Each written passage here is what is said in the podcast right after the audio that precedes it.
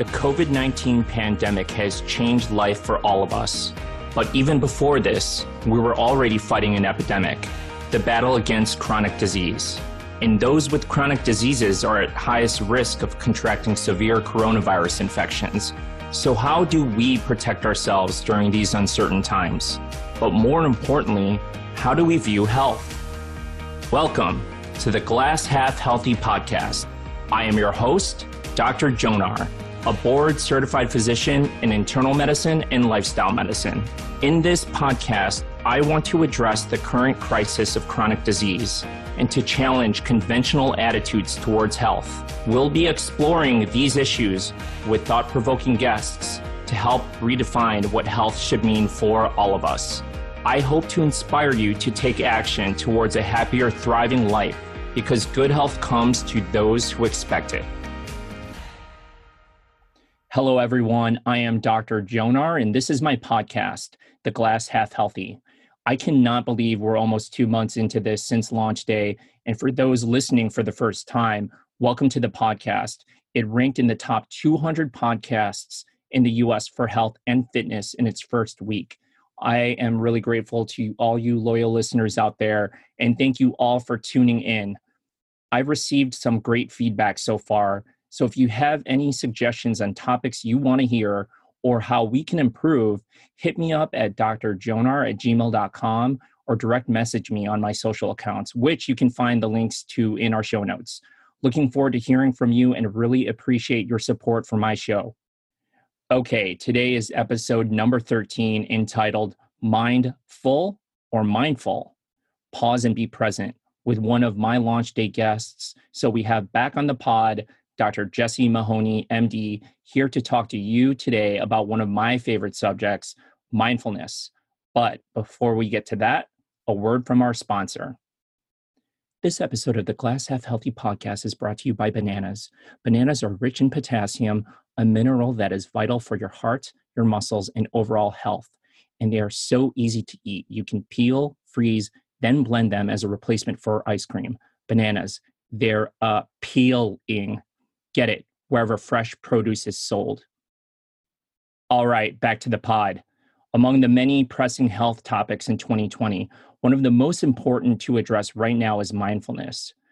2020, what a year. COVID-19, which has altered our lives in so many ways, work and school from home, continued social distancing and mask wearing, the ongoing racism and social injustice, and most recently, the West Coast fires and hurricanes hitting the U.S. coasts, keeping people indoors and some even more fearful for their safety. With the many external forces at play, it can feel like life is out of control.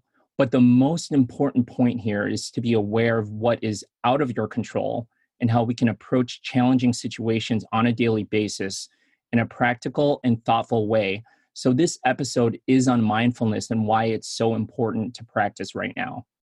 So back on episode 10, Transforming Your Mind in Times of Change with Nancy Horazdik, we discussed stress management from a mind-body medicine approach. So if you haven't listened to that yet, please go back and take a listen to that one. Here we are focusing specifically on mindfulness. There are many different definitions of mindfulness, but one that resonates with me is by a professor out of UMass by the name of Dr. Jon Kabat-Zinn, a specialist in this field of study. He defines mindfulness as paying attention in the present moment without judgment. So going back to 2004, as I struggled with my dad's death, I read a lot of books to help with my grief. So, I got into this through mindfulness and reading meditation books at that time. Out of the many, one that stands out is Dr. Jon Kabat-Zinn's book, Wherever You Go, There You Are. Many neuroscientists continue to study the powerful effects of mindfulness on the brain and the body, but the Mindfulness-Based Stress Reduction, or MBSR program, is one of the most widely studied, which was designed by Dr. Jon Kabat-Zinn. These studies found that changes within the brain can occur after just 8 weeks through this training program, and I've used stress management techniques through mindfulness meditation that have carried me through the most difficult times in my own life. From my dad's passing, the struggles in medical school, residency, through my mom's recent passing. and working as a hospitalist caring for sick coronavirus patients during this pandemic. And here to talk with us in more depth about mindfulness is Dr. Jessie Mahoney, MD, a board-certified pediatrician, a certified life coach, and a yoga and mindfulness instructor. She talks about how the discovery of yoga really changed things for her and gave her more clarity towards her true calling. She discusses how mindfulness can activate your relaxation mode in your body to allow it to restore and heal itself. She focuses on how pausing and being present in your own life creates the space to give you the freedom to decide how you want to show up. So for those feeling anxious about all that's going on, and for those that think you have a racing mind, I dedicate this episode to you. Mindfulness is really the key. And here she is to talk about it is Dr. Jessie Mahoney. First of all, thanks for coming back on the show. Now, you may remember from her last episode during our launch series on her answer to the question on defining health. But let's welcome back to the show, Dr. Jessie Mahoney. So thank you again for coming back. Last time we discussed just your definition of health, and we didn't go in too much detail on what you do. So your specific specialty is pediatrics, but now you also are a yoga instructor, a mindfulness instructor, as well as a certified life coach. So take us back to your early days. Why pediatrics, and how or why did you make the jump from pediatrics to now, like, you know, yoga, mindfulness, and being a life coach? So I was always going to do pediatrics. That's kind of interesting. I just love kids. And I feel like if we make changes at the beginning of life, that sets people up for the whole rest of their life.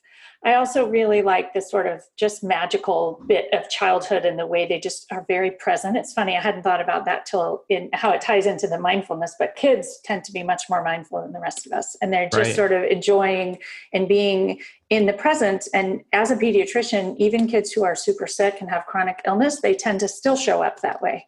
They haven't sort of carried the burdens of the world with them yet. So this idea that, you know, it's an opportunity to start fresh and like build a healthy life and create a healthy family dynamic. I can make more of a difference up front by being involved. And I just love kids. So I think that's probably really why I ended up in pediatrics. Newborns are my favorite, you know, so, but I feel like, you know, as a physician, so much, but particularly as a pediatrician, so much of what we do is education and connecting with families and helping them understand how what they do impacts their lifelong health. And so that's really why I chose pediatrics, and then probably why I've kind of veered towards the end of my career. So I've actually been a general pediatrician for almost 20 years.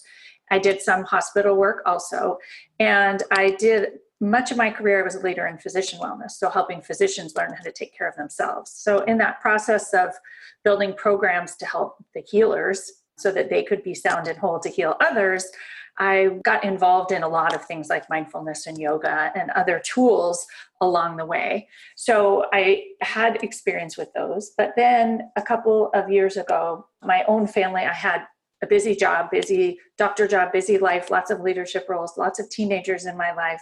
And my husband developed some mental health issues. And that was sort of the thing that just pushed everything out of balance. And so I started there. I had been involved in yoga before, but things kind of got to a point where I was super overwhelmed. And I went back to yoga, and I just started going to yoga every day. That was how it started. And it was such a helpful experience that I ultimately decided to become a yoga teacher. I also got a coach a bit into it after I started breathing. And I like to tell people who are overwhelmed, like I literally went and just took some deep breaths. Like I didn't know how to stand on my head. I didn't really know how to do anything. And I hadn't been to yoga class in a really long time. And I just showed up, and I just kept showing up because I was like, oh, I feel better. Like I can breathe deeply.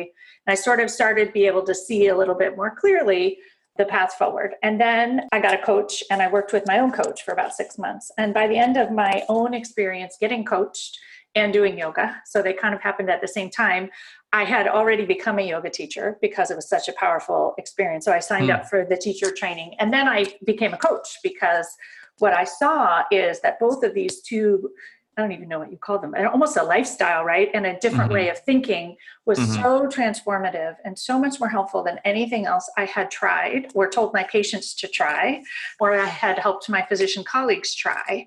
And they weren't hard. you know, they're changing your mindset. It's work, but any of us can do it. It's not like you have to climb Mount Everest or stand on your head. And so what I realized is these are very accessible tools. And so I wanted to, in both cases, I actually did the trainings to be a coach and be a yoga teacher, mostly because I wanted to learn more. Now, what I've discovered in the process of all of that is I am actually a natural teacher, even more so potentially than a natural healer. And that's why I probably gravitated towards pediatrics and physician wellness. I love teaching people. I love, my approach to medicine has always been to empower others. So empower parents to take care of their kids. So they don't always need to ask me the question, because I know, having lived through now 3 teenagers, that like, I'm not going to be there when they're 14 and they don't know what to do and all, you know, they need to be empowered and build those mutually respectful relationships all the way along the way. And so my job is to really teach them how to do that and make good health decisions and have them teach their children how to do that. Wow. That's a very incredible path that you've taken. You know, it's interesting that you mentioned you were in mindfulness prior to, you know, the personal stuff that happened in your life with your husband getting sick. So, you know, I guess my question is why? How did you even get into it to begin with if those things weren't the impetus to start from the get-go? Like what about mindfulness drew you to it? You know, I did some yoga as a medical student. I went to UCSF in the 90s and there was this great yoga teacher, and literally I just showed up and she taught you how to like focus on your toes. And it's an interesting exercise that no one else has ever done. And I just found it very helpful.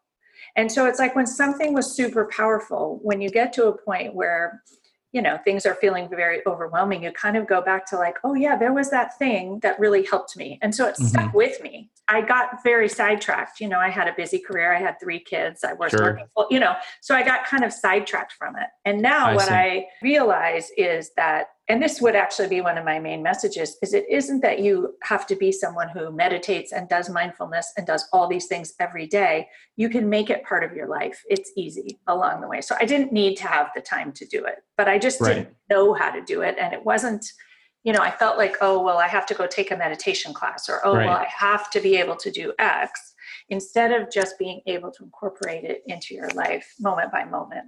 Yeah, no, I think that's a very good point, because I feel like part of the reason why maybe someone doesn't start is because they think they need to do that. They need to be, you know, under the guidance of, let's say, a meditation teacher or attend a yoga class, you know, every week. You don't need any of that stuff. You could just do it on your own. You know, I've been doing meditation since 2004, and similar to what you just said, you know, there are times when I got really busy and I stopped doing it, but you know, you kind of think back to those moments like, wow, that really helped me out. I should get back into it. And so I think now where I am in my life, you know, that's many years ago, I do it daily now. And even if it's only for, you know, 5 minutes, you know, just that small amount of time helps us to set the day for a day of success and a day of just, you know, approaching your day in a mindful and thoughtful way. And so I think that like, that's a great message to get across, because, you know, a lot of people won't get started just because they think it needs to be perfect, and it doesn't. What you need to do is just do it. Like you said, you know, go to the yoga classes every day and just show up. And, you know, after some time, days, weeks, you'll start to see tremendous benefits. So I think that's a very important message. Well, people often think they're doing it wrong, and you can't do it wrong. You just practice, right? You got to just do it. Yeah, exactly. And so what I wanted to also get across is, I guess the concept of mindfulness might be foreign to some people. You know, they've heard what meditation is, but really what, you know, what is mindfulness in your own terms, and how would you explain it to our listeners? What is it exactly? So I think there's actually lots of definitions. And so I think there's more strict definitions, more loose definitions. I grew up in Berkeley, so I come from the loose definition crowd. But I like to think of it as just pausing and being present. And so you can do it at any moment. And I think that's what made it so accessible, is like, even if you missed your morning thing because something happened, and, you know, I deal with a lot of parents where things don't go as you think they might, right? And so you miss it. You can still be mindful. You can be mindful while you're driving. You can be, one of my favorite things is to be mindful in the car when you're home, but you're not inside. You just take a few minutes to be mindful there. And you can, it's as simple as just noticing. So I like to be mindful in nature, where you just literally sit and notice, like, what do you see? What do you hear? What do you feel? What do you smell? And I think from the pediatric standpoint, you know, kids can be really mindful if you just ask them to slow down and notice, and they will say the darndest things, but it helps you to kind of realize what is mindfulness, right? You're just in the moment. You're not judging it. You're not thinking about what happened before or what happened after.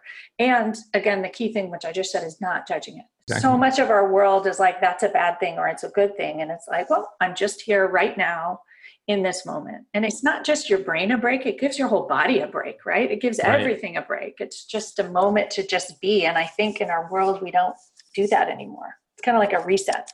Right, right. It's funny you bring up the whole, like, you know, kid approach, because we have a 2-year-old, and you know, sometimes just watching him makes me laugh, but it also reminds me of, you got to approach things with, you know, an open mind and like a beginner's mind, because, you know, oftentimes the greatest joy comes out of that. Like, we just went to a strawberry patch field, you know, several weeks ago, and it's just so funny seeing him, you know, seeing these things for the first time. And he like grabbed the strawberry and like bit into it, and then just said to me, he's like, "Strabadada." And I'm like, yeah, that is a strawberry.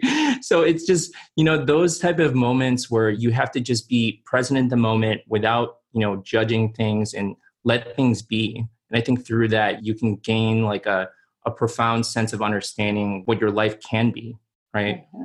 Also really like to come back to the breath. And so whenever you are, like, I found this particularly just, you know, if you're at work in the midst of busy patient day or something is stressful, when you pause and then you take a deep breath, that you are immediately mindful, right? And it changes your whole physiology and just sort of stops everything. And then you can be present with it. It's kind of an easy cue.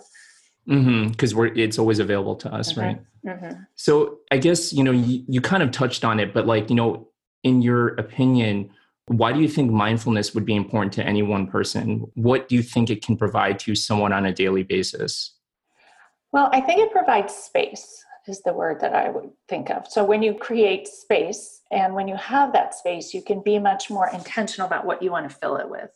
If you're constantly just doing everything, you're constantly reacting and not responding, right? So that's that Viktor Frankl quote about your power is in the space between the stimulus and the response. And so the power of mindfulness for everyone is kind of space, and then you can be intentional once you've created a little bit of space. In that space comes all kinds of things, right? It gives your body a chance to reset, but then you can be intentional about what you want to do. So many of us in life just react and go from one thing to the next thing and don't even pause to take a deep breath. I talk to lots of doctors who don't hardly breathe during the day. It's like, oh yeah, I didn't realize I wasn't breathing, you know? And so mindfulness just creates this gap. And in that gap is where all your power is, kind of how you want to live your life, what you want to do. Even, you know, when you get better, more practiced at it, you can be more deliberate with your thoughts, and you can be more deliberate with your actions. But the first part of mindfulness is just to create space. And in that space is where all the opportunity and possibility and change, and I would throw in health, right? Right, yeah. Because how is it helpful for your health? Yeah, well, we know mindfulness changes your health in so many ways, and even just the breath triggers that parasympathetic nervous system, right? The calm and the peaceful and the recovery. So many of us live in the sympathetic or the fight or flight, the constant go, go, go. And so mindfulness flips you back into the pausing, relaxing, restoring set, which essentially lets your body heal.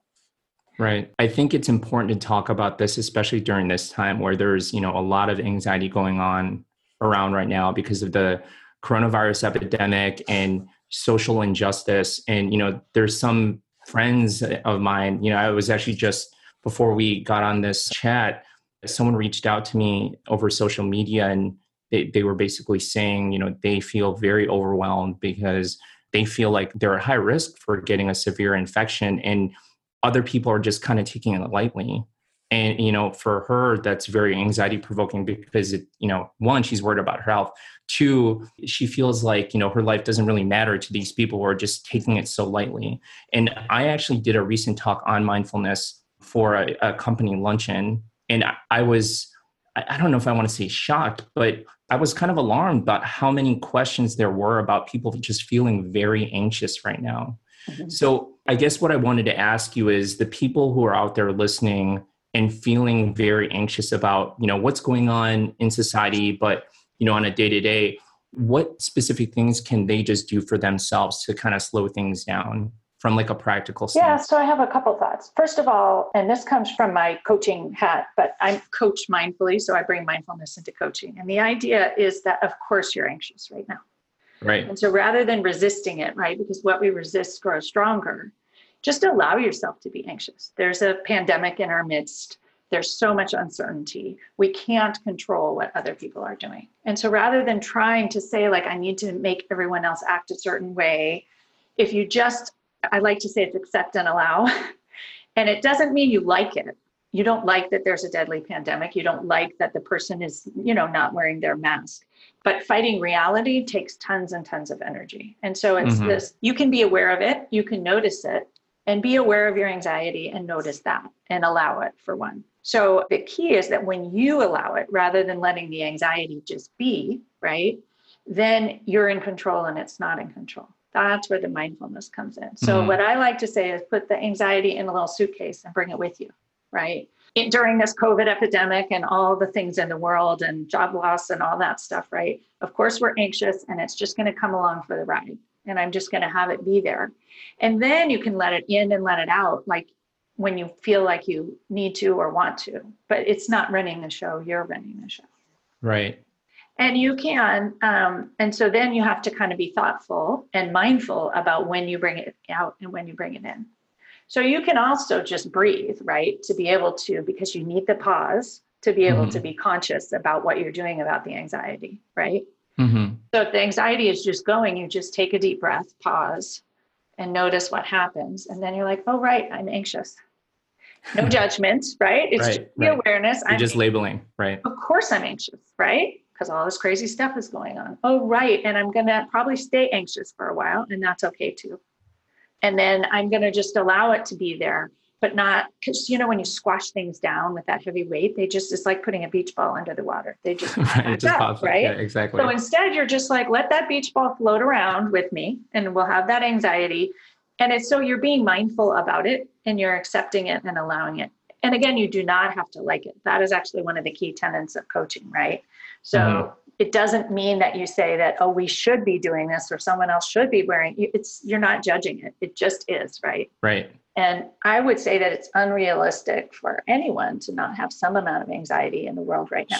Sure. Right? Sure. Of course. Yeah. I mean, myself included, you know, and it's, you know, you're totally right. You know, and I think that being able to, as you referenced before, create that space for yourself each day, even if it's just for moments at a time, it starts, you know, adding up each day. You might end up doing it for a longer period of time. And over time, you'll really see the benefits like in your own mind, but like, you know, how you approach things and how you speak and your communication with others, like it has such profound benefits. So it becomes a habit, right? It's right. It's neural circuitry. So the more you practice it, right now, your habit might be to be worried, right? And the more you worry, your habit is to worry. So when you practice just allowing things and being mindful and creating space, that's where your brain goes when it's triggered. Right. So, you know, I guess another question that popped into my head is there are people out there that are intrigued with getting into mindfulness and, you know, meditation, yoga, but maybe saying to themselves, you know, my mind just races way too much. So this is not the thing for me. I don't think I can do mindfulness or meditation. So what do you tell those people? So I tell people anyone can do it and you can start anywhere, right? And so I think, as I mentioned, right, one breath. That's how you just start with one breath. You can take a deep breath and just pause. I've had people tell me, well, I don't like to breathe. Like, that's too stressful. I'm just like, just try it a little slower, right? It's literally just noticing. So you can start anywhere. I think so many of us don't do things because we can't, we're not, you know, at the finish line, or we can't do the 30-minute meditation, but you can start with 30 seconds or 3 seconds, right? So literally, if you're walking out the door and you just look at the plant next to you, that's actually a moment, can be a moment of mindfulness. And you just start where you are. In coaching, we say start by starting. right? Right. So just start, right? And you don't have to do the long meditation. And I think for those people whose minds race, it's the most important for them, right? And they just by starting to take a breath and just start by pausing. I mean, that's the thing, right? Anyone can just pause for a second, pause for 3 seconds, pause for 5 seconds. And I think what almost every person notices is that as hard as it might be to do that first one, as soon as they do it, they notice a change. And then it's like, oh, I'm going to try that again. And mindfulness does not allow beating yourself up over it. You're not supposed to judge yourself. You just try again, right? Because it would be unmindful to do that. So you just start kind of again. Defeating the purpose. You just start again. And so you can't fail. And I think that's the thing. If you have a racing mind, then you just need to pause, take a deep breath, right? It's not supposed to be hard. I would say in our culture, we often make things hard, right? It's like, well, if you run, you have to run a marathon, or you can't just, it has to be a 10K or 5K. Literally, if you run a block, that's better than not running at all. Right? Or even a half a block. And so same thing with mindfulness. You just start where you are. I think you're right, but I think it's like hard in the sense that you're basically training your mind to think the way it hasn't maybe ever, right? And so deprogramming your mind and reprogramming it to think in a certain way is hard for, a lot of people. So I think in that part, it's hard. But like you were saying, it's easy when it comes down to it. You just have to give it a shot and be patient with yourself, and not judge yourself for not being able to do it. And it's just so funny because like when I first started doing it, I would put myself in that category of people where I thought my mind raced way too much. The whole reason why I went into it was because after my dad passed away, it was just very difficult for me at that age and that time to deal with all the thoughts I was experiencing. So I would really beat myself up. Like, why am I not doing it well? Like, I'm thinking even faster than I thought before. And sometimes I would get frustrated and give up. But it really, I think that was like 16 years ago. So I've come a far way. And yes, I understand, like, I have a lot more experience under my belt because of that. But, that's not to say that those feelings don't come back at certain moments in time, and especially now, but I've trained my mind to be able to do it. So, I encourage people, like you said, even if it's just for moments, just allow yourself to try to do it and without judgment. I know that also too, you are a coach, a life coach, but you also recently created this organization called the Mindful Healthcare Collective. Mm-hmm. And so this is targeting physicians specifically, correct? Yeah. So the Mindful Healthcare Collective is actually not just physicians. It's anyone who works in healthcare. I see. We have a sister organization, which is called the Mindful Healing Collective, which is actually for anyone. So I see. Because we really do want to create a space where patients, and not just patients, but society at large, can learn about the benefits of mindfulness. And we did want to create within the Mindful Healthcare Collective a somewhat of a special place for people who are healing others, like the healers, to find healing and to understand mindfulness. And I have a vision that really, and this came from my work in physician wellness, that if all of the healers understand mindfulness and understand the power of it, and we approach our work as healers mindfully and are present with the people that we take care of and present in our own life, everyone will benefit, right? And then our patients and the rest of all the people we care for, when we are talking about how to be mindful and modeling how to be mindful, they can understand it better and see the benefits, and then they will ultimately be healthier. And so if you have the healers being more mindful, they can teach those people that they are healing, and then we just have a more mindful world. Right. I agree. I think that like targeting physicians specifically and, healthcare workers in general, because they're the ones providing care, oftentimes we're so busy with how we're practicing that we don't take those moments to care for ourselves. And I think it's just super important to get this message across to individual physicians, because we see an alarming amount of physicians leaving medicine to begin with. And why is that? Yeah, you can say it's systemic. There's built in this system. It's easy for physicians and healthcare workers to be burnt out. But, I think with mindfulness, it helps to reestablish your passion for caring for others, right? It creates space. It creates care for others. Yeah, it creates space. And, you know, I think there is a certain true joy that comes with taking care of others. There's this old Buddhist saying that goes, you know, if you want to be miserable, think about yourself. But if you want to be happy, think about others. And, I think that has resonated with me throughout the years when I first heard that message. And, I think it's so crucial for where we are in healthcare right now for physicians to take care of themselves, because without that, it's hard to optimize care for other people if you're not taking care of yourself. Right. And I always like to say, it doesn't mean that the system doesn't need healing and our world right. doesn't need healing. It's really just about healing yourself so you can show up as the best person for where we are right now, and you can be part of the solution, right? If you're right. just exhausted and reacting and overwhelmed, it's very hard to be part of the solution. And so it's right, really to heal yourself so that we can heal others and heal everything, to create a better world. So I guess from your experience, because clearly you have a lot of, years under your belt and experience with mindfulness, I'm sure there's times in your own life when things kind of feel out of control and you feel super anxious. What do you do in those moments? What goes through your mind? Take us through how you think through that and you're able to get past it. Yeah. I will just say it happens to everybody, and it happens to everybody every day. And so when you look, I think people look at certain people and say they're the mindfulness person, or I used to be known as the wellness person because I right. did tons of institutional wellness, right? And it's she's the wellness person. She's totally well, and nobody's totally well, and nobody's totally mindful. And to me, it's really this thought that I say in a lot of my yoga classes, which is the breath is always available to you. So I literally just pause and take a deep breath. And the key thing about being mindful is to stop and be mindful, right? And so right. it's to notice that you're not being mindful.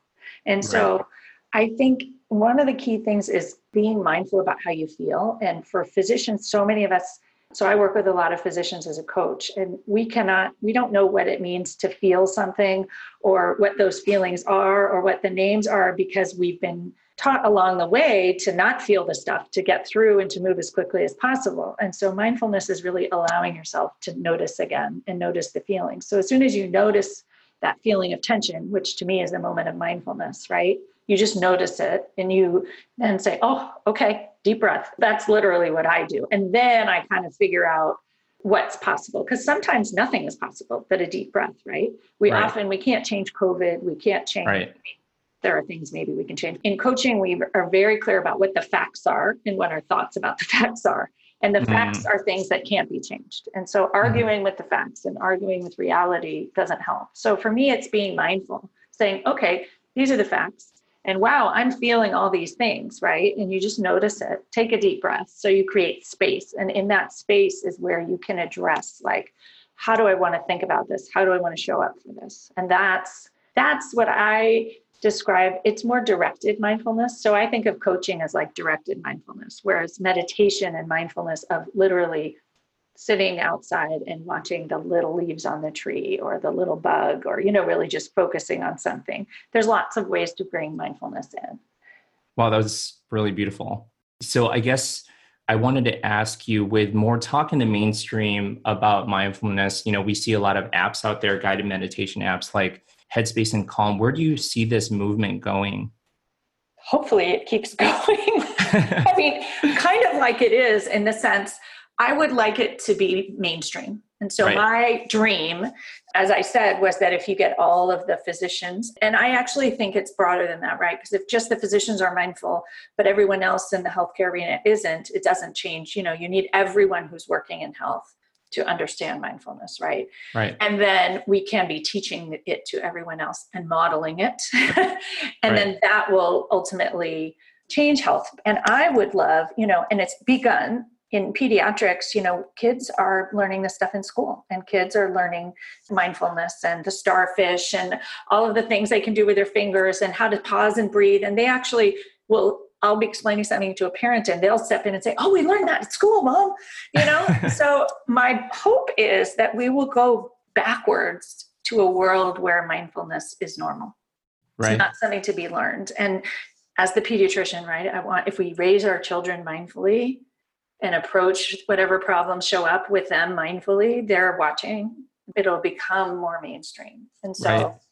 you know, whether people start with Headspace, what to me, it's whatever's accessible, right? Mm-hmm. If you mm-hmm. don't have a phone and you don't have mm-hmm. Headspace, we all have our breath, and you have a head and you can make space for yourself. Yeah, you can make space for yourself. And I've actually gone so far as to say, and I still think it's true, that even in the ICU, you can be mindful, right? Mm-hmm. Unless you are like in an induced coma and someone's breathing for you, then I think you can't. But mm-hmm. short of that, you know, say you're in there and you can't, you can still kind of be mindful. You can use your mind. Our minds are these incredibly powerful things. And so just, you know, noticing your toes in a certain scenario. I'll go back to my very first yoga teacher, right? I learned that lesson very well. But wherever you are, you can just pay attention to your toes, right? And you can transport yourself somewhere else. And so using that to help heal and help create space for yourself so that we can show up for whatever's coming next in this world, you know, intentionally. Intentionally, right? Right. Yeah, for sure. Yeah. So, you know, we got to wrap things up, but where can people find you online? Yeah. So I run something called Pause and Presence Coaching, and it's www.jessiemahoney.com. And Jessie is Jessie. I-E. Yeah. So you can find me there. And on that page is information about coaching, information about yoga, information about the Mindful Healthcare Collective, if people are interested. The Mindful Healing Collective is open to anyone. So if there's anyone who doesn't work in healthcare but wants to learn more about mindfulness, there's a lot of resources and opportunities there as well. And the Mindful Healthcare Collective is www.mindfulhealthcarecollective.com, and the other is Mindful Healing Collective. And I would love to hear from, you can reach out to me there at Pause and Presence Coaching or through my name. Okay, fantastic. Awesome. Thank you so much for coming on the show, Dr. Jessie. I love talking about this stuff. It's great talking to someone else who is very passionate about it. So thank you again for coming on the show. Hopefully, you know, in the future, we can talk on more specific topics within mindfulness. But that's all the time we have. So take care and we'll see you soon, okay? Thank you.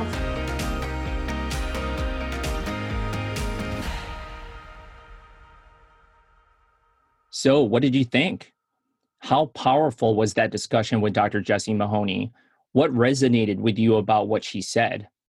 I hope you are inspired by this talk to learn more about how practicing mindfulness can help create the space in your own life to see you have more power over your situation than you realize. And if you want to personally reach out about this or previous topics, I'd love to hear it. So hit me up on my email, drjonar@gmail.com, or on my social media accounts. Also, please let Dr. Jessie Mahoney know on her socials what you think about this talk. You can find all those links in our show notes. I am so thankful that Dr. Mahoney was on the show, and as always, so thankful to you for tuning in to hear us. So if you like what you heard, please download, subscribe, listen, rate, and review my podcast wherever you listen to your podcasts, and share it with your family, friends, and online. Thanks again to the wonderful and smart Amelia Liu, my intern, to Jacob Ferrer for production help, and to Stock Sounds for the music. And lastly, to you. Thank you again for listening. Stay tuned for our next episode with Dr. Sung Wan, an orthopedic spine specialist, a plant-based advocate for his patients, and my personal mentor from afar. Remember, your state of health starts with your state of mind. So till next time, enjoy the process, my friends.